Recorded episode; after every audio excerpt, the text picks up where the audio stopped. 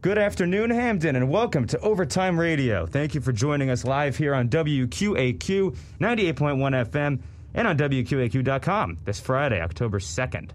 Coming at you live from Quinnipiac University, I'm Tom Grosnowski, joined by my co host Jordan Wolf, and this is Overtime. October baseball is in full swings. We're going to have our full playoff preview. Jordan, you're a baseball guy. I am too. What makes baseball playoffs so great? I mean, it's just kind of the drama and the atmosphere of the games. Uh, we'll talk about this in a little bit. I know there haven't been fans there, but watching these games and high scoring effects and how the players react to big moments in, in potential like game winning spots is just really what makes the game so great. So we love talking sports. We want to hear from you though. You can tweet us your questions at overtime underscore radio.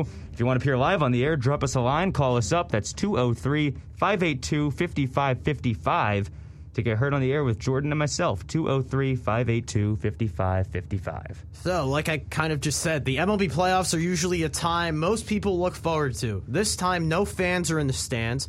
But MLB has decided to have a bubble in which only home family is allowed in the stands. Tom, do you think this has had any impact on the games themselves? I mean, I don't think it's had any impact on the games, but it might help uh, players feel a little more comfortable. Uh, the bubble atmosphere is something they didn't have all year. It made things more unsafe. Uh, there were some positive tests, but now having a bubble for the playoffs, it's the right move. You can't have any COVID outbreaks in the playoffs. That would really mess some teams up. So this is the right move having some family, as long as they test negative. You know, I guess I, I wouldn't have personally allowed it, but I understand why, and I'm okay with it as long as uh, the negative tests are in. And right now, it seems to be in good shape. But let's get to the games. Uh, first of all, the playoff format. We didn't like it. I really don't didn't like it, and Jordan was a little more lenient of it, but we still didn't really like the extra teams, the the two wins and you're in in the next round. But I can say, I can at least admit it was fun. You know, yeah, it's a lot of fun it's fun to follow. It's almost like March Madness, all the games going on at once. Uh, we did like the idea in past years of making the wild card game sort of a three game series. We just didn't like the idea of 16 teams making it. But this could be something that maybe MLB can tweak for the future. Semi expanded playoffs, or an expanded round, maybe, the wild card round, just for those two wild card teams. Still don't like half the league making the playoffs, but it was kind of fun, and the series off to a great an entertaining start. it's been electric to wa- electric to watch, and that's I'm even saying that as a Yankee fan, not having the Yankees to watch for a couple days. I'm just been so in tune watching the rest of these series and, and how electric they've been. And I really want to talk about the Cardinals and Padres a little bit later, but like you like I said before, I mean I don't love the format for the future, but I do like it for this year because of how the, unique this year has been. That we need some other circumstances to kind of fit into the theme of how crazy this year has been. So I like it for this year, but for the future, I, I would like things to be a little bit tweaked. Let's so. get started with Yankees Indians. I saw some people saying the Yankees were done. Where are those people now? I, I what people were you seeing? That's the question I have. Our good old roommate Stephen Pappas. I, um, I, I, think he was half joking. MLB, there, Tom, but a couple of uh, MLB uh, reporters who said maybe the Yankees uh, might get uh, might get stifled by the Indians pitching, and you know what? That didn't happen. The Yankees offense carried them to victory. Gerrit Cole was phenomenal in Game One, 13 strikeouts, second in team history for a playoff start, behind only Roger Clemens. That's a sensational playoff debut for Gerrit Cole. And uh, the Yankees said, I believe it was Aaron Boone who said, we didn't get him for games in April. We didn't get him for games in May. We got him for games like this. I and mean, he showed up in a big way. Let's talk about it. Game one. I mean, everything went right that you want to go right as a manager. Your ace pitcher had the most strikeouts for a Yankees pitcher in a single playoff game. Your offense, you had 12 runs. You limited the other Cleveland offense to only three runs. The only Cleveland player that really had an impact on that game was Josh Naylor in game figure, one. Huh? it was amazing watching him. He was a triple shy of the cycle. And then in game two, a little bit crazier, but the Yankees offense, Gio Urshela had the game of his career. DJ LeMahieu continues to step up. Everything has gone right. Gary and Sanchez had three RBI. That's right. I did forget about Brett that. Brett Gardner yeah. had three RBI in game one. I mean, I still believe that Clint Frazier should be playing over Brett Gardner, but the fact that he probably should be. The fact that Brett Gardner has had that tri- um, found of an impact has been very surprising to me. Yeah, but the one thing I am concerned about is the Yankees bullpen. I mean, they let up, I believe it was four runs, three hits. Um, it's not the same that it was last year, and I'm a little bit worried for the future. But everything else has been solid. So. You're right in that the bullpen's not as good as it has been in the past, and that's a little strange to figure out why that's been. But you know, because most of the names are still the same mostly. but uh, it's still one of the best bullpens you have around in baseball. Few teams can match that. You know, yeah, that's for sure. But Chapman and Britton had a terrific year. he has. Ottavino struggled, but he's still someone you can count on to get a strikeout. You know, potentially in a big situation. And Green and even Luis Cessa has been pretty good. But I think for the Yankees, the big guns have done it all year. DJ, Gio, uh, Judge, and Stanton when healthy. But the fact that Sanchez and Gardner and Gleyber Torres, who had a real down year this year, that they all were so huge in that series, that's a great sign. It is, and I, I can't wait to see them go against the Rays and see how this matchup because we saw what Kevin Cash said about the poor coaching and all that stuff. So, see, seeing these two teams go at it and seeing uh, which two teams. Oh, sorry, I'm losing my words for a second. Seeing these teams go at it and seeing who gets the edge is going to be really interesting. I'm obviously I'm going to be rooting for the Yankees because I'm a Yankee fan, but the Rays are probably the best team in the American League right now, and they've shown it all year. So I can't wait for that matchup. Well, they had to face him eventually. They're going to have to beat him eventually. Might as well get it out of the way now uh, in that best of five next round. One more point on the Yankees before I move on. I loved that their offense was able to do it in both ways. Game one, they went fastball hunting. They struck early in the count. Aaron Judge, first pitch dinger. A lot of first pitch swings Yeah, on mean- fastballs. They laid off Bieber's breaking ball. Game two, 12 walks, lots of deep counts. They did it both ways. They can strike in any way. They have excellent play discipline, and they have the power. If you don't throw strikes to this Yankees team, they're going to look at them and they're going to get on base. And if you do throw strikes, they have the hitters that can do damage. It's great. I mean, It's hard to uh, match up with. Cleveland is, like I said before, probably the best rotation in all of baseball. And now you're facing a rotation like the Tampa Bay Rays, who has Glasnow, Snell, and Morton. So if you can do the same thing against them, then really watch out. So, All right, Rays defeated Toronto in two games. That one was easy. Yeah. One seed versus the eight seed. The Blue Jays really had no chance. Uh, Hyunjin Ryu is their best pitcher, and he got rocked. Hunter Renfroe hit that grand slam. The Rays kind of cruised to victory. Snell had a great game one. Blake Snell, that's big for them. He regressed a little bit since that Cy Young, but uh, had a huge game one, no hitter for five innings, and finished with uh, six effective innings of work. And you know, the thing with the Rays is they hit you from many different angles. They got fireballers, they got junk ballers, they've got sidewinders, they've got short armors. They have a lot of different looks out of the pitching staff, and the hitters are really good too. And there's beef here with the Yankees.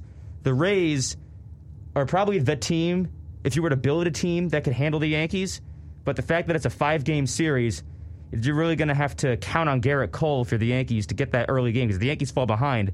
You know, it could be Tough. to come back against the Rays. It's, it's it'll be very tough. This Rays team is really built to match up against the Yankees, just like you said. And they've had some really good performances from players such as Brandon Lowe and Ji-Man Choi, who was a former Yankee himself. And also, they still have Kevin Kiermaier in center field, a good defensive player there. So the Rays are a team that uh, that this year it seems like they're taking that next step, but we will see what happens when the series comes. Yeah, the Yankees still can run out of Gerrit Cole, and the Rays just can't. They have great, they have good pitchers. They don't have a Gerrit Cole. They don't have the best pitcher in the American To League. To be fair, there's only one Gerrit Cole. Right, and the only other one that's close to him is Degrom, because and he's he, Degrom's a touch better. Yes. but we thought if he were to go, I thought Bieber was going to be able to give Cole run for his money. Me, me got too, shelled. but that didn't happen. Um, he really got rocked. The it was very surprising. if the Yankees get win the Cole game, they can win the series. Uh, we'll get to our predictions later. Houston, surprise, upset. They defeated Minnesota in two games. Minnesota's playoff losing streak extends to whopping 18 straight playoff losses, which that's just that's astronomical. It's hard to figure. 13 of those have been against the Yankees, but now the Astros get in on the party, and the Astros did it without cheating, as far as we know, and they did it with a sub 500 record they actually are sort of embracing the roles of, of underdogs, which is dangerous for them. Because, or for other teams, I should say, because you can almost overlook the Astros. Oh, they're not cheating. Oh, Verlander's gone. They'll never do it. They're sub 500. But they still have a lot of talent, and they're still a dangerous team. They're not the favorites. The Yankees or the Rays are, but they're just dangerous, and Minnesota couldn't close them out. Yeah, I'm not calling them underdogs. This is this series um, describes in one word, if you can, and that's depressing. Okay, Minnesota Twins, just like you said, have lost 18 straight postseason matchups. Game one, Minnesota actually had a lead. They blew that lead because Alex Bregman had a really good at bat. I do not like the Astros. It's depressing that they're winning. Carlos Correa keeps saying these weird quotes about everyone being mad, and I'm like, well, I mean, everyone's got a reason to be mad, so I don't I don't know what that quote was about, but the Astros that yeah, they they deserve to win that series. They outplayed the Twins and I think this is where their run gets cut up short. I just don't think they have the longevity to last this year. But See, then I again, think- I, I never know. I So- think they could maybe be able to handle their opponent. who We're going to get to next, but just one more one more point on Minnesota. They were the better team for a lot of game one. They had the lead. They missed some opportunities. They made some errors. Like they they did get one bad call from the umpire that was huge on that Altuve strike. That was probably or they called it a ball. that was uh, probably a strike. Sergio Romo was hilarious. I mean, uh, the the line of the night where he was like, "I know Jose Altuve is short, but that's not a freaking ball." Uh, uh, I, I I left out some profanity there, but that was hilarious. Well, Um, yeah, the made me thing laugh is, very hard. yeah, different players had different strike zones, and I don't know how that one wasn't called a strike, and it cost uh, the Minnesota. I mean, that's a strike to pretty much ninety nine point five percent of hitters in this league. So the Twins, they had it all this year. This was the best Twins team that I, I thought they were the most dangerous team in the AL aside from the Yankees, and uh, clearly, clearly, uh, I underestimated the fact that the Twins just. No matter who's the manager, I keep saying, "Oh, past history doesn't matter," and it really It- doesn't. it- but it does. It doesn't because they don't know who was around in 04 and 09, But they just have like this weird pressure ghost on them, and like they can't get out of their own way. I don't know what's going on. The Twins are something I like to call playoff haunted, okay? Every time they seem to get to this step, everything falls apart in some which way. I don't know why, I don't know what it is, but it's happened every year now and something you can't ignore. It just there's So- no measure for that. There's no analytic to say that. There's nothing to prove that that should happen. But it does anyway. They just defy all logic. The Twins with their with their playoff losing It's, and it's really depressing at this point because I know Minnesota fans are really tired of this. They they know how good of a team they actually have, and they had a chance to win that series, but they ultimately came up short. So well, the Houston Astros will face the Oakland A's in round two, the ALDS. The A's defeated the White Sox in three. I didn't like the White Sox as much as a lot of other people did. I thought they were inexperienced. I thought they were just a trendy team. They're they have good future ahead of them, but I didn't think they were going to be able to beat the A's, who overcame their little history of postseason chokes and failures. And even without Matt Chapman, who's probably their best player, the A's found a way to get it done. Their pitching stepped up. Bassitt pitched a real good game in game two, and uh, game three, the bullpen really shut things down late. I know the, you know, the White Sox got, made it close, but the A's came to, came in and shut it down, and the hitters, you know, they took care of business in a pitcher's park and gave the A's a surprising sort of victory for some people. I picked them, but not a lot of people did. What happened for the White Sox for you? Uh, it just comes down to injuries and inconsistencies. As we saw in Game Three, Eloy Jimenez and Garrett Crochet came out of the game, and as soon as that happened, I feel like that kind of carried to the rest of the team, and it was kind of a negative impact. And from that point on, it just seemed like the White Sox didn't really have a chance. Game One, Lucas Giolito pitched amazing. He had seven innings, a perfect game pitching. And then after that, it seems like everything went downhill from game two on. So uh, I, I gotta give credit to the A's. I mean, they're scrappy. They fought. They, I thought the loss of Matt Chapman, they're probably their best overall player, would hurt them, but it didn't. So now they move on, and I'm gonna really hope that they beat the Houston Astros because it's a divisional matchup. But the White Sox, I, I, I, I they had a great run. This isn't their time now, but they have a really good future ahead of them, just like you said. The So, Athletics said they want to prove they are the best team in the AL West. They won the division. I like it. I like it. We'll see if they can continue uh, in, in the ALDS against the Astros. You know, looking at their numbers, no real hitter stood out. Chad Pinder had a couple RBI. Sean Murphy had a couple Pinder. RBI. Semien had a couple RBI. No one had more than three hits. They just kind of got it done collectively on hitting. The real thing for the A's was the pitching because the uh, the starters, at least with Bassitt and uh, and the relievers with Diekman was awesome. Jake Diekman, three innings, no uh, three games, no runs in any of them. He pitched all three games, and Hendriks, solid uh, solid closer too. So the A's, they're getting by with the by committee thing that they kind of always do. If they ever succeed, that's how they do it. Yeah, it's just like, like we you, obviously we talk about the movie Moneyball all the time, and, and Billy Beane, his whole thing is he's willing to th- roll the dice on st- recent trends and statistics over players that have had recent success in the past, as we saw in Moneyball. So this team right now, he, he's he's believing in them, and they're making him uh, and they're paying him off for him. So All right, before we go to the NL, let's get our ALDS predictions. Yankees, Rays. Who wins? How many games? Let's go. I'm gonna go Yankees in five. That game, that series is gonna be so close. I'll say Yankees in five two, and let's go with Astros, A's. Who you got? How many? I'm gonna go with the Athletics in five. That'll be another close series. Houston in five, Okay.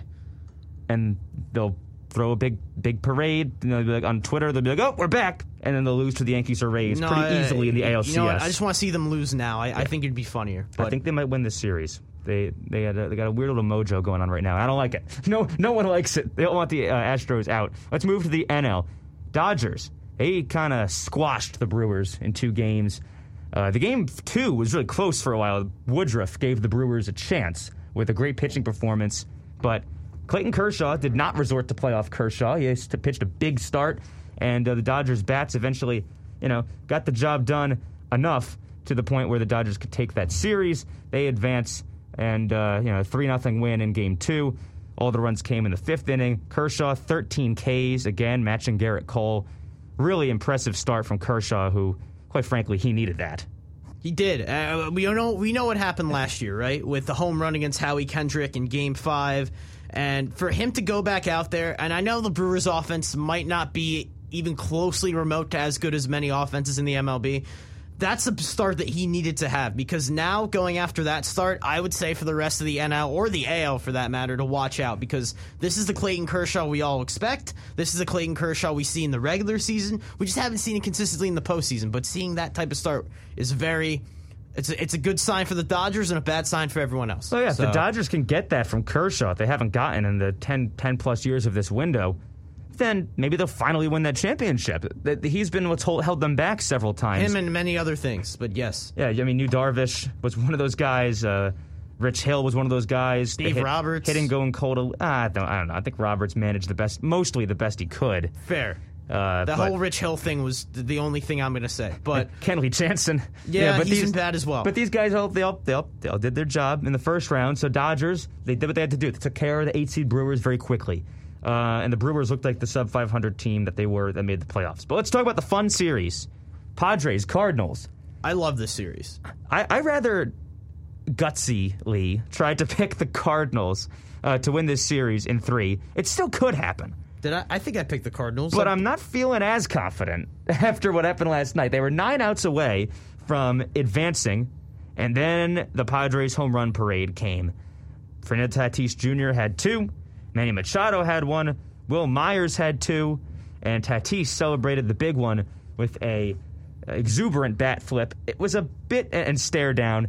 It was a bit much for me on a ball that barely made it out of the park, 365 feet. But I understand the excitement, and uh, you know, I might just tone it down a touch next time. But Tatis I had every right to be excited at least. oh, for sure. Um, and he's an exciting. He's a great, exciting player. I Oh yeah, I, I I 100% agree with you. This has been one of the most fun series of the playoffs. Um, I also picked the Cardinals, but now watching the Cardinals and watching that game last night, and Fernando Tatis Jr. hitting two home runs, Tatis and Machado going back to back, Wil Myers hitting a home run. That team has so much chemistry and a fun dynamic that it's hard to root against them. And with the Cardinals, their offense, no offense to my man Chris Cohen, is so lackluster. I know they scored nine runs last night. I just I look at Paul Goldschmidt and then I look at Kolten Wong, I look at Matt Carpenter, and I say, do they still have it in them? Because those are the guys that they rely on to get the big runs and the big hits. And Goldschmidt did do that last night, but is that sustainable? That's the real question. the Cardinals don't have the star power at all. They're all, they're an old team, and even their best players they aren't. They can't match Yadier the Padres well, I on forgot, talent. so- And Yadi's washed, you know. Yes. But he did have a couple hits in that game that I saw, a couple singles at least. Um, you know, the thing is, Game Three. I don't even know. Can we, can we? Do you know who the starting pitchers are for that game? I, I don't, but I know that for the Padres, it's been impressive because Dinelson Lamet and Mike Clevinger, two of their best pitchers, have been out, and for them to go out there and win that game last night the way they did, very impressive stuff. And I wouldn't be surprised if the same thing happens in Game Three. Well, uh, the Padres manager, Jayce Tingler, said he has no idea who's going to pitch Game Three. Okay, that's good. We don't know either. That's what he said. That's what he said last night. He has uh, no idea. So, I would. Be, is it going to be Garrett Richards? That's the only other person I know that's He- like a starter. he came out of the bullpen already. Uh, Paddock and Davies started game one and two. They're going to have to use a bullpen game, game three. Uh, the Cardinals, I don't know. I don't know what their options look like either. they have Wainwright. They already still. used him. Uh, Flaherty they used, Yes, and Hudson's Jack out. But uh, you're going to see a couple, what, two bullpen games? We might have to see that. I, I it's very unconventional in a, in a game three all go home game for two bullpens to have to decide it. But if that's what we're gonna have to see, that's what we're gonna have to see. Yep. So All right, Braves Reds. This series was kind of fun despite having very little offense. The Reds' offense and the Braves' offense is their calling card. Or at least the Reds should be. Their pitching is also really good, but the Reds. I think the pitching is the Reds calling the card Reds more in the, than their offense. Oh, the Reds in the past were known for hitting, is what I should say. I should preface that. Uh, but now it's, it is more so pitching, like you said. The, yeah, the, the Bauer, pitching Castillo, go ahead. and the pitching pitched great, but they scored no runs in over 20 innings. Yeah, that's bad. They repeatedly botched runners in scoring position in extra innings. They didn't bunt, which, all right, I don't love the bunt all the time. They, but they didn't even try it once after a couple of failures because they clearly weren't hitting. And uh, the thing with the Braves is that book on them was all their starters except for Max Fried stink. You know, like the, it's just, I saw a stat the starters ERA outside of Fried was over seven, but but they, the pitch the starting pitching was awesome in this series. The Braves, if they get that, they're a real contender. It, it was, and, and the, first of all, the Reds uh, to have Trevor Bauer, Luis Castillo, and I forget the third member of that rotation. Sonny Gray, but he didn't pitch. But to have Trevor Bauer go out there in game one and strike out 13 batters and to not have any offensive show for it, they did not deserve to win this series with the way that they hit. The Braves, just like you said, their starting pitching isn't really that good, but I want to shine a little light on Ian Anderson. To have a playoff debut and to go out there and have nine strikeouts in your first playoff series, that seems like a deserving to win right there. Well, Ronald Acuna Jr., either going to love him or you're going to not love him. I love him. He tweeted to and subtweeted Trevor Bauer, go home with a strut beca- with, uh, emoji, or a gif, I should say, of Marc Gasol because Bauer hit the strut. Uh, yeah, I- I'll admit Trevor Bauer does very. He likes to toe the line on Twitter all Well, the time. he doesn't toe the line. He goes over the line. um, so for Ron, so it's not surprising that Ronald Acuna would respond and do that, even though he doesn't even do that very much. It was very funny. I enjoyed it. Go home, he said. Well, Trevor Bauer is going home, as are the Reds. And uh, finally, one last series. Miami's up 1 0 on Chicago. Very unexpectedly. Miami's just one win away from going to the NLDS. Uh, the second game got rained out. I got to take the Cubs in game two and three. There's just no way the Marlins can beat them, is there? Uh, the game one, the Marlins. The, the Marlins are the definition of scrappy. When you look at their roster, they don't have one guy that you look at and say, "Oh man, this is the guy that we have to strike out and keep off base." They have a collection of talent that grind out at bats, that bunt, that move runners over. They they will do anything they have to do to score a run, and it works for them. Their style is so much fun to watch. But Is like it- you said, I see the Cubs. They have to prevail in these next two games. If the be a- Marlins win again, I'd be shocked. But I was shocked already. It'd so. be a huge failure if the Cubs can't win. They get beat by the Marlins. You kidding me? The Marlins? What do they have? Sandy Alcantara and Yeah. Sixto Sanchez. And, and Alcantara didn't even do that great a job anyway. Actually, excuse me, he did. He did. Excuse me. I, I think my. Uh, I I just have the stats here. Alcantara did pitch a good game. Uh, you know, Sixto's had making his first start. You got you Darvish going, and Darvish and. Kyle Hendricks as well. Yeah, he went game one. Darvish is going game two, and Jon Lester waits for game three. You know, and the Cubs have this this this this pretty mighty looking lineup with Rizzo and Bryant and Ian Happ's been pretty good as the leadoff man for it. Javier Baez. There's no way they can lose to the Marlins. If they do, that's a big disappointment, and it would just mean more disappointment under a new manager, which would not be good if it continued under David Ross. The Cubs, you know, they're they're in serious danger of having their window just end prematurely. And I, I don't think it will happen, but if it does, we're gonna be uh, I'm gonna be all over them for it. There's no reason there's no reason they should lose this series. But no, uh, no, you're right about that. But like I said before in my in my preamble, uh, the Marlins are the definition of a scrappy baseball club. well, I don't care if they're scrappy. They're not they're not good enough to beat the Cubs, and the, the Cubs have to go out and win it. That's the thing. The Cubs have to be better. Yes, they do. and uh, I don't know if they're going. I, I hope they will, for their sake. Otherwise, we're gonna, I'm going to be laying into them because that would be a big loss. Uh, we don't have NLDS yet, so we won't, make, we won't make predictions for that. But let's just jump straight to our final four. Who you got in the NLCS, Jordan, and who would advance to the World Series? I have the Yankees, and oof, I would. I'm gonna go with the Astros. I think they Oh, beat. A- ALC, I thought ALCS. Oh. I said that. Uh, never mind. So ALCS. Here we go. You got Yankees, Astros. Okay. Uh, although I thought you just said Oakland was going to win. I changed my mind. You changed your mind in ten minutes. I did. I did. I, I I thought about it. I'm like, I kind of like the Astros' kind of playoff longevity a little bit more, even though I can't stand their baseball club. All right. Well, you'd have a Yankees Astros ALCS then, and who would you take? I would take the Yankees in six. Okay. What about the NLCS? I'm gonna go Dodgers, Braves, and I take the Dodgers in five. Uh, I'd have to be with you on the NLCS. I don't see the Cards or the Padres beating the Dodgers. I sure as heck don't see the Cubs beating the Braves if they can't even barely beat the Marlins. So I'll go Dodgers, Braves, NLCS with the Dodgers advancing to the World Series. ALCS, I hate to agree with you just for the sake of Oh, argument. yeah, I, I see where I messed But up. I'm sorry. I go Yankees Astros too uh, in, the, in the ALCS, and I'd also go I go Yankees in five, even easier. That sets up a Yankees Dodgers World Series, and I would take. Oh boy, I would take the Yankees in six. I'm, I'm completely with you. I would do the same thing. Well, you know, you can call us biased Yankees fans if you'd like, but that's the way that's the way we see it. That's the way we see it. The I- it Yankees, really is. I'm, I mean, I, I, I see the Dodgers having once again another inevitable collapse. That's just how I see it. Sorry. This is the postseason run that the Yankees and Dodgers have both needed to have during their windows, and maybe it finally comes as a crash course and they meet in the World Series. So that's the MLB. We're loving the playoffs. It's been a lot of fun. Let's move on to the NFL. First things first. Um, Titans, Vikings, Steelers, all affected by a COVID outbreak on the Tennessee Titans side. Uh, Vikings had no positives, which is a really good thing. The Titans, on their hand, they had three positives, and the next day they had a couple more. I think so far there's no more positive cases since then, but at least 10 people have been infected. So the Titans are not going to play this week. They would have played against the Steelers. That game got pushed back. Both teams shared a bye week, so they're just going to play over that bye week, and this will be their bye week instead. So by a little, excuse me, a little bye week flip flop there for the Titans and Steelers. Um, it was just a matter of time before this happened. I think NFL handled it as best they could. Um, you know, just hope that everyone's okay. And uh, the COVID protocols, you got to take a lot of negative tests. To players who were positive, they could be out for up to two weeks. So uh, that's the way it's got to be, though. Wow. But yeah, no, the NFL did the right thing and the very safe and cautious thing. And I know the Titans and Steelers game will now be at week seven. At least it's going to be played.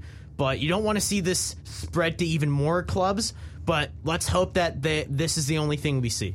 Well, let's talk about our. Let's move on to the rest of the NFL and talk about our favorite, our favorite punching bag. At least my favorite punching bag, and Matthew Travia's favorite punching bag too. Yeah, it's depressing for me. It's not. I, I can't really punch them their bag How more than other people can. How can you not? The Atlanta So, uh, Falcons. it's depressing. the Atlanta Falcons. We said we felt bad for the Twins in a way. I don't feel bad one bit for the Falcons. They're blowing games. If they have to win, they blow a game to a backup quarterback and, and to Nick Foles. Hey, a Super Bowl winning backup. a backup quarterback. quarterback nonetheless. And uh, that comes after blowing a 25 point lead to the Cowboys and blowing a lead to the Seahawks in week one. They've blown three fourth quarter leads in three weeks. How is Dan Quinn still here? Wh- what are they waiting for? I, I, I, I don't know. I think they're trying to get some magic from Dan Quinn. Maybe Magic? they're gonna do. Maybe they're gonna do a little meditation together. I don't know. I don't know what they see from Dan Quinn, but in my opinion, he's got to go. I don't know why he's still there. I don't. I don't know what more needs to be seen in order for him to go. I mean, there's two weeks in a row that you've blown du- double digit leads when both of those games were extremely winnable um, football games as well. To not only have a blown lead for to Dak Prescott, who has won me over in many ways this season, but to now have a a lead from a ice cold Nick Foles off the bench when Mitch Trubisky played bad enough to get benched in that game. That's that's fireable. Yeah, uh, absolutely it is. Uh, Matt Ryan's doing okay. He didn't have his, a great game against the Still Bears. putting up great numbers. But he had a good game, at least, against the Bears. He gave one touchdown, one pick, 50% completion. Really didn't play great against the Bears at all. But he was great in the first two starts. So it's not really Ryan's fault. This is solely on the defense and the coaching. And uh, I, don't, I don't know what has to.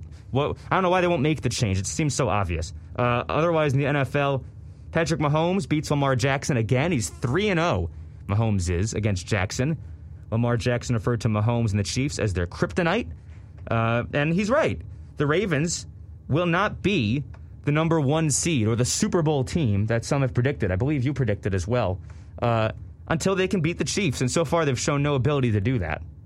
The Ravens just can't beat the Chiefs. The Chiefs' defense stepped up They, it did in a big I- way, and Mahomes was Mahomes. Yeah, uh, Patrick Mahomes completely outplayed Lamar Jackson. In that game, he made some ridiculous throws. Lamar Jackson just couldn't really find his game from minute one, and it kind of translated to the entire team. That Ravens defense got burned a little bit, surprisingly. I picked the Ravens to win. I just thought they'd be better in that game, but they weren't. And the Chiefs are showing you that even if they don't have a good game the week before, they could quickly rebound and have an even better game the next week. And that not good game was still a win. It was. You know? I, I wouldn't say it was a out, all-out fantastic game. Maybe not good is a little bit too harsh. It, w- it wasn't the game they wanted to play for sure. Now, the thing is, I mentioned earlier, Mahomes outplayed Jackson. I think you actually mentioned it. when has Mahomes ever been outplayed? Like it never happens. He never gets outplayed. He almost was by Justin Herbert. He wasn't though. Herbert had picks, bad ones, late in the game, lost in the uh, lost in that game. Mahomes never gets outplayed. It's so tough. And Jackson doesn't get outplayed often, but it's happened at least enough to where this is again why the gap is so clear between them. Like Mahomes is such so much the best quarterback in the league, and Jackson's top five, but he's just not. It was a little premature. Some people suggesting that Jackson was in that Mahomes class. No one else is. No one. Yeah, he he's he's riding alone, and the closest one I would put in his boat with him is Russell Wilson, which I'll talk about later. Yep, but he's been great. Yeah, we, we can move on. Yeah, he's been great, but uh, Mahomes is just it's how can you stop this guy? You can't. You can only hope to contain him. Another contender here I want to get to New Orleans Saints. They're one and two, and I guess the question comes: Are you worried about them yet? Because they lose to the Raiders. That's a game they should have won, and then they lose to the Packers. Game at home. I think a lot of people. it was a bit more of a toss-up. I picked the Packers. I did too. Uh, uh, did you? I thought you picked the Saints. No, I picked the Packers. Uh, after you railed on the Packers last week? I week? picked them last week. I did. All right, we'll check the tape. But uh, we will check the tape. Packers beat them. A lot of people would have picked the Saints. They're one and two. Drew Brees looks toast. By the way, that's the problem. That's why the Saints would be done if they are. Drew Brees is only averaging five air yards per attempt. He's a dink and dunk machine right now. He used to have a deep ball. He had over 5,000 yards four times in his career. He's the leader all time in passing yards the leader in touchdowns. He is a great short passer, too. But he used to have a deep ball, and now it's completely gone. Brees at 41 is starting to hit that cliff that Max Kellerman always talked about with Tom Brady. And nothing to be ashamed about. He's 41. Brady's 43. These guys are old. But if Brees is still throwing ducks up there and he's losing his strength, the Saints might not be the Super Bowl contender that so many thought they were. Are you worried about them yet? I I am starting to worry more and more and more. I'm not all out worried because I'm waiting until Michael Thomas comes back and see what they have when he's on the field, but he's not there right now. But I'm worrying because you're probably the best quarterback in your franchise history right now. Just looks like he's 41 years old. It's not working out for him right now. Yeah. He's not making the throws that we're accustomed to seeing him making. The, Alvin Alvin Kamara is can he's only do so much. He's been incredible this entire season. He can only do so much. That Saints defense has been a little bit worse than I think everyone thought they would be, and it's resulted in these games being lost that maybe they should have won. What's your panic level, one through ten? I'm going with an eight. That sounds like a lot. I know. Actually, you know what? I'm going with a six. Okay, a six. yeah, eight sounds like, I said, like I said, I'm waiting till Michael Thomas comes back on the field, and I want to see what they can do when he's actually there. Well, I, I I'd call it a. I think I think five is a solid number. Uh, with, with with, with Thomas and, and, the defense, and they did have a bit of a tough schedule, but that's who they're gonna have to beat in the playoffs. So maybe they can go 12 and four in the regular season, but they might not be able to beat a team like the Packers in the playoffs if uh, last game was any indication. Despite the great performance from Kamara, Brees just couldn't get it done. The defense couldn't get it done. Maybe it's just one bad game. We'll see. They're still uh, super talented. Let's talk about Philly. We've been kind of ragging on the Eagles, and this. oh, I can't wait to talk about. This. They just this. keep giving us more reason to, and. They couldn't beat the Bengals. They went to. Oh, they had to tie the Bengals late. First of all, which is pretty embarrassing. They had to tie at, the at Bengals home. At yeah, home. Yeah, they had to tie the Bengals in the final two minutes at home, and then in, in regulation, then in overtime, they couldn't move the ball downfield against that great Bengals defense. You know that vaunted Bengals defense. If I mean, you catch Carlo, my, if Carlos you catch my Dunlap sarcasm, was really making uh, yeah. making havoc there. If you catch my sarcasm, yes, we, this, we this vaunted does. Bengals defense that is, you know, the the real one that everyone said you had to watch out for. That defense made Carson Wentz look so skittish. Are you kidding me? And then they get a chance to win the game with a field goal. They do, they run a false start, pushes back five yards. It would have been a fifty something yarder. Then they run delay of game 10 yard penalty, penalties total. Made it a 54 yarder, it became a 64 yarder. Jake Elliott has made a 61 yarder before, came against the Giants. Would you have tried that 64 yarder with 19 seconds to go, or did the Eagles were, were the Eagles right in playing for the tie and avoiding that potential 0 3? No, they, they did the completely wrong thing here. They should have easily tried the field goal. You have nothing to lose in that situation. I don't care if Jake Elliott misses it, makes it. You're going to have to bank on Joe Burrow going down the field with 15 seconds left. And I don't even know how many timeouts they had, maybe one or two. Well, he wouldn't have to go down the field. If he missed it, he would have been. You, would- you would would have been right there. You would have had to bank on Joe Burrow making a play in that situation. I would have Fair. banked on he wouldn't have made that play. They should have tried it. They should not have punted it away and played for the tie. That it was a very surprising move from Doug Pederson, who is usually a lot more confident in those situations to go for it. Like I heard someone said, he called Philly special in the Super Bowl to win the game Good point. he didn't do it here. He punted the ball away against a Bengals team that I didn't even think had a chance of winning that game. And it's it's was mind-boggling to me that they didn't even attempt the field goal. I didn't dislike it as many as much as others because Nothing to lose in that Philly, situation. yeah, the ball game. They could have lost the ball game. And here's the thing: the NFC East is so bad right now. The leader in the division only has one win, the Cowboys, eh, or the, or the football team. They're tied each with one win. The Giants are complete losers. They have zero wins and have no hope. If the Eagles, Yeah, so the, go the Washington football team. the Eagle, the, right now they have one win. The point, the Eagles with the tie, they're still alive in the division. If they lost that game, which could have happened, they'd be buried a little bit at least at 0 3. It'd be harder to come back. With a tie, they saved face in the division standings a little bit. With that division being so bad, the tie is more important than the potential loss. I know Eagles fans hated it, but Doug Pederson just looking at the standings, looking at his Eagles team not being great, and saw a chance for a tie or a chance for a loss and chose the tie. And I don't hate it based on the way the way the Eagles are right now. They're not a good football team. They need to take whatever they can get. And in that case, the tie was the best case scenario. I didn't just I didn't dislike it. No, I, I did. You you have to try it. You have to win the game there. It's it's were- It's embarrassing enough that they were already tied at home against the Cincinnati Bengals and had to go to overtime. Right. Not even right. So that was embarrassing. So the fact that they got the tie, they they salvaged something out of it. Uh, they should have tried it. They they should have tried it, and if they missed it, then they would have had to bank on Joe Burrow beating them. And if he did beat them, then that's on them. Joe but they should Burrow have tried it. would have had to make like one 10 to 15 yard pass and then timeout and then uh, field goal. Hold on, hold on. Well, before I move on, Randy Bullock in Week One missed a thir- a 26 yard field goal against the Chargers, or however long it was. He missed one of the most makeable field goals a kicker in the NFL should make, and had some. I guess he had a hamstring injury. he I hasn't don't missed know. since then.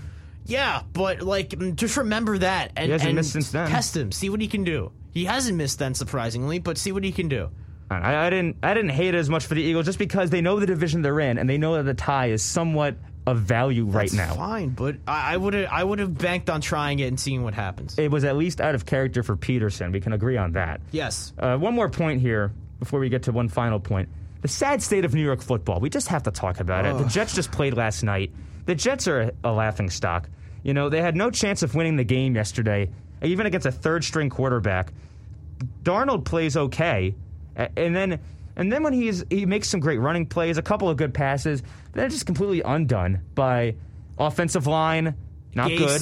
Adam Gase himself. Gase not scheming protection for him. No, no extra running back, no extra tight end, a lot It's- of empty sets. It's awful. It's awful to watch. And the defense is abysmal. This sounds a lot like the other New York team that we both love so much. Abysmal defense, bad offensive line, no blocking, and very little weapons. And suspect coaching slash GM. We've talked about this with the Giants and the Jets. And it's really bad for football because New York's the number one media market. And they're the teams that fans and non fans can can register. The, New- the Giants, the Jets, everyone knows those teams. And they stink. And it's so bad for football and the chances are Trevor Lawrence is probably going to go to one of those teams, most likely the Jets, and he's going to get all this pressure. Hopefully, I mean, he would be the one to to uh, meet the meet meet the expectations. If anybody could, it would be him. I'd bet on. But it's just so bad for football because such a great market. The games aren't even watchable if you're not a diehard fan. And even if you are a diehard fan, they're painful. yeah, And the NFL is missing an opportunity with Saquon Barkley in New York and and and Bell. and- yeah, and Bell. I mean, he's a he's a marketable player for better or for worse. And Darnold, good young ta talent, and they're just getting wasted here. Bad management, bad coaching. No one, no no one on defense in the whole city. You know, you, you could you could have Mike Francesa come on and play Oh and play a better God. linebacker. Oh my than, uh, than some of the guys who are playing linebacker Did you for the just Giants tell me that Mike Francesa can go on the field? Mike Francesa Yeah. barely Pick- handles people um, knowing that he eats pizza. Pick, Okay, pick, pick anybody up off, off New York Talk Radio. They could probably play a better linebacker or a better secondary than some of the players we've seen. Uh, I wouldn't. I wouldn't go that far, but it has been very bad. Yeah, I wouldn't go far enough to say I want Mike Francesa on that field. I, I never want to see Mike It's Francesa. It's a- it's a joke, Jordan. I understand it's a joke, but I still never want to see Mike Francesa on a football. This field. makes the best team in New York the Bills. I still doubt them as real contenders because I consider a contender a team that can go to the Final Four, the conference championship. I don't think the Bills can do it yet, but the best team in New York right now with the low bar, and the Bills have been off to a good start. Josh Allen, you know, I've been hard on him. His numbers haven't been great in the first two years, but he sure has had a great three weeks. He has uh, been terrific the first three weeks with his completion rate and his deep ball and his rushing. If this is the way he's going to be uh, for the rest of the year, then the Bills. I don't know if they're conference finals contenders. I don't even know if they beat the Patriots in the division, but they'd certainly be a team, an interesting team to face in the playoffs. And uh, Allen, to his credit, has been doing a good job uh, making me eat my words so far through three weeks. Gonna have to do it for the whole season, but Allen's been pretty, really good so far. So Josh Allen just won NFC, uh, I believe AFC Player of the Month in his first month, and let's go over his numbers really quickly. Seventy-one percent completion percentage, amazing. Ten touchdowns to one interception. That's something as an offensive coordinator that you dream of having. Yep. Then you have 12 yards per catch. You have an average of 10.5 yards.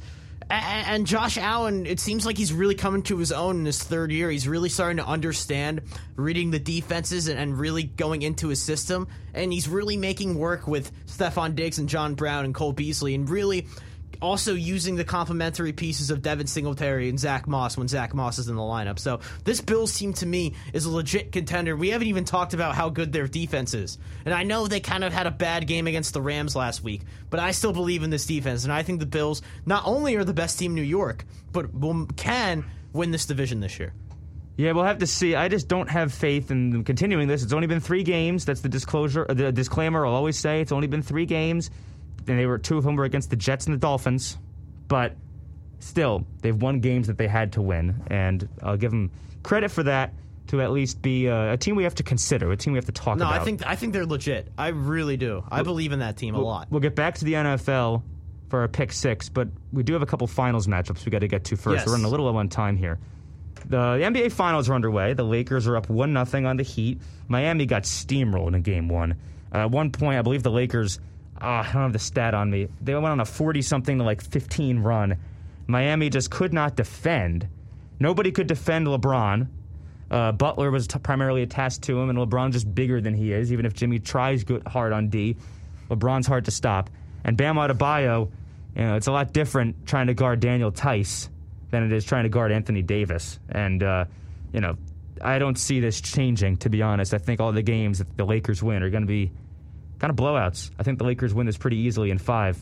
Does do you think this continues this way, or do the Heat have any adjustment that they could possibly make? Because I know Spoelstra's a good coach. Do you He think is. he has any magic, or No, is this kind of? I think the Heat have ran out at this point. I mean, Goran Dragic just got plantar fasciitis, so that's a big injury for them. I know Butler got injured in that game. I forget who else is. Oh, Bam Adebayo is also injured.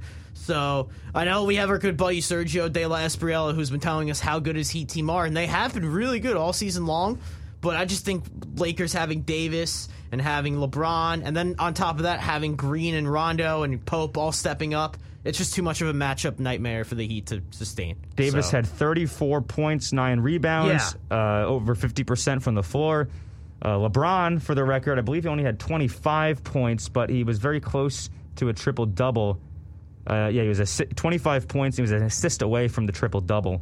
Uh, you know, this is just a team that you can't guard those two guys, and uh, I think that's why the Lakers are going to win pretty easily. LeBron just, it's, it, I love how he's aging like a fine wine because he went from he went from the scoring sensation even just three years ago with the with the Cavs. You know, he was the thing that was making them the engine that was making them go. They stunk without him, and now three years later, LeBron is still a great scorer. He can score when he has to. He had 14 points in the fourth quarter of that Western Conference Finals Game Five. But he's also a great facilitator. You know, he knows how to use Anthony Davis. He knows how to work with some of the three point shooters he's got. He's still rebounding the ball. He can score when he has to, and his playmaking has always been great. but he's get, he's really using it this season. He's running as the point guard. It's it's been it's been great to see. Him and Davis is just such a such a dominant, unguardable fit. You know, Yeah, it's, it's they, they both just have so much, so much chemistry with each other. It's really good. Um, they both really complement each other's games well. Whereas you see with Davis how he can shoot the three ball for a guy his size, and then you see with LeBron he can go into the paint and draw fouls and get to the line whenever he wants to because of his size. So both of their games really complement each other well, and it's really creating a nice success on the court for the Lakers. Also around the NBA, Doc Rivers coming to Philadelphia. This was a big surprise. He was let go pretty late uh, by the Clippers. It was the right call to let him go. I had said so on radio before. It was. And- I, I changed my mind. he the thing is he's always been a great coach you, you could be it could be right to let somebody go and they could still be a great coach the time just expired in LA his, he grew stale the the window they needed something new but Doc is still a top 5 coach in this league just based on his winning record and a new team could reinvigorate him he brings respect and and, and cachet to Philly that they didn't have before, to be honest. I love Brett Brown, but not every player respected him. Uh, Jimmy Butler, for sure, was one of them. Um, you know, because he hadn't won anything, he hadn't proven anything, and his reputation had been to be over a team that had been losing intentionally, for better or for worse. So, with Doc, the vibe has totally changed. This brings cachet. It brings it brings respect to Philadelphia. And I watched this great show on Netflix. It's called The Playbook. LeBron James is one of the producers. And Doc Rivers was the first coach they featured on this show. He had five keys to success finish the race, don't be a victim, Ubuntu is a way of life. I'll get to that, what that means in a second. Pressure is a privilege, and champions keep moving forward. Those were his five keys to success. Ubuntu is the.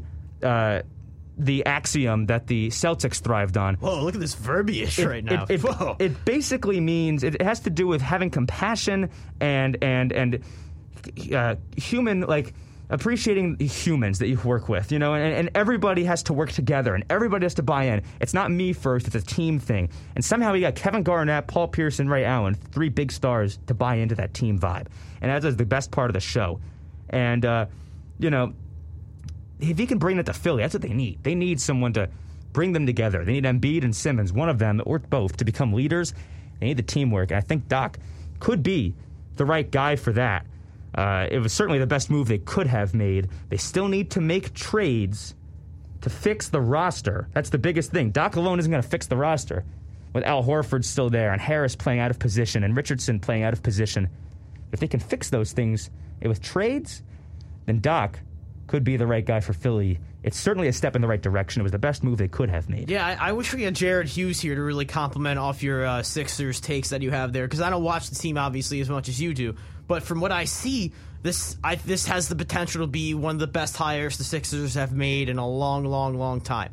Now, I think Doc definitely can get the best out of Ben Simmons and Joel Embiid, and, and maybe he has to make a couple trades, or not him, but the front office has to Yep. make a couple trades to uh, fix what, some of the problems they've been having. But I, I, I really like this hire. I, I, Doc Rivers is a proven coach. I know he didn't work out in, for the Clippers with two different cores essentially. The Celtics he was able to win with Rondo and Allen and Pierce and Garnett. So let's see if he can sustain that magic once again in Philly. When Doc was in LA in February, when he played the Sixers, he compared Embiid and Simmons to Kareem Abdul-Jabbar and Magic Johnson. Whoa, that's high praise. that And- is high, high praise. We will see if he can uh, Wow. work that magic and make that come true because he certainly gives him the best chance. It's like when the Flyers hired Vigneault or the Phillies hired Girardi.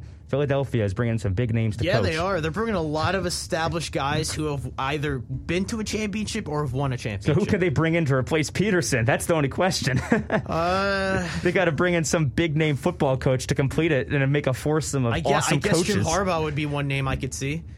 that would certainly be an all-star coach. Philly is going all in with the coaches right now. We'll see if it does anything for it their seems like his time is dwindling down in Michigan. So NHL, the Tampa Bay Lightning won the Stanley Cup. We both saw this coming. Uh, the Stars got off to a great start game one. They won game five to stay alive, but the Lightning were just so much better.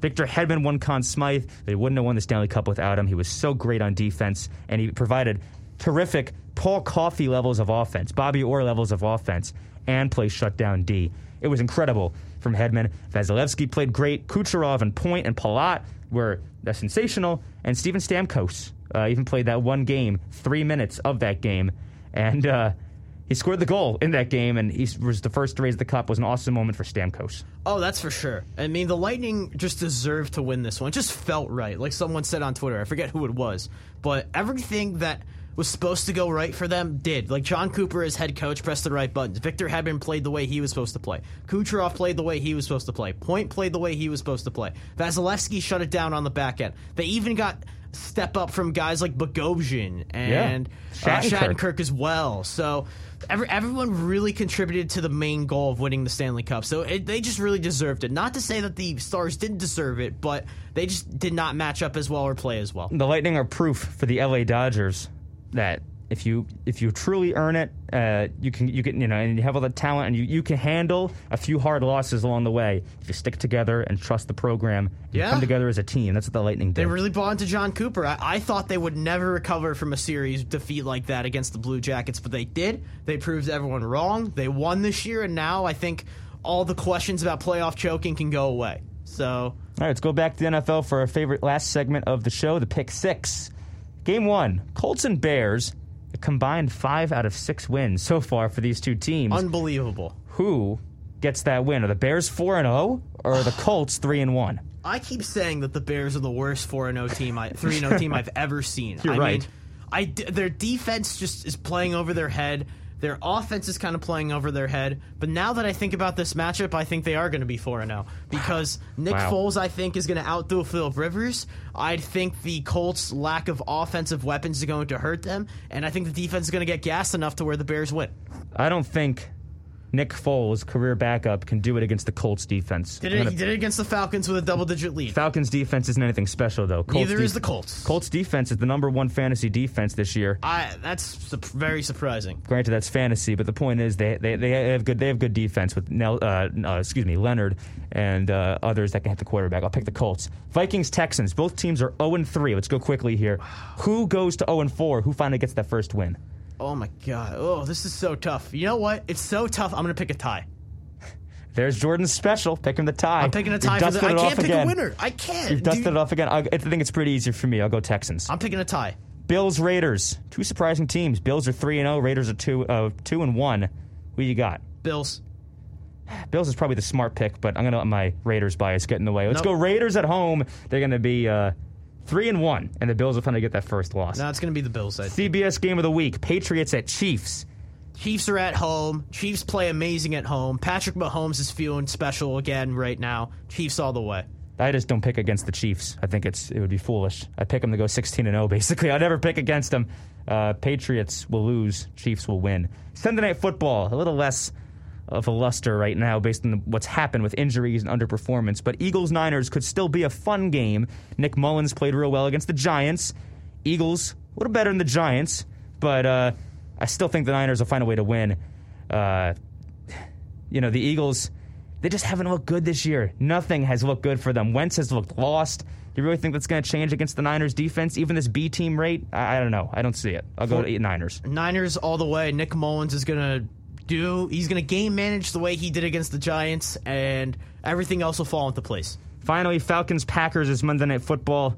I don't even think the Falcons are going to blow a lead. They're not going to ever have one, other than maybe 7 nothing. Packers will take this one easily. Packers are going to the Super Bowl, and Packers are going to win this game fine. It's gonna be a high scoring game. I'm not gonna go as far to say the Packers are going to the Super Bowl, but they will win this game. Well, that's all we've got here for Overtime Radio. It's been fun talking about MLB playoffs, NFL Week 4, we're already in right now. NHL's wrapped up, and the NBA Finals underway. We might have a winner for next week's show, and if we don't, that means we're getting a great finish. So by next week's show, we'll have some great NBA to talk to. But for Jordan Wolf, this has been Tom Krasnowski. That'll do it here on Overtime. Keep it with us here next week, same time, same place. Have a great weekend.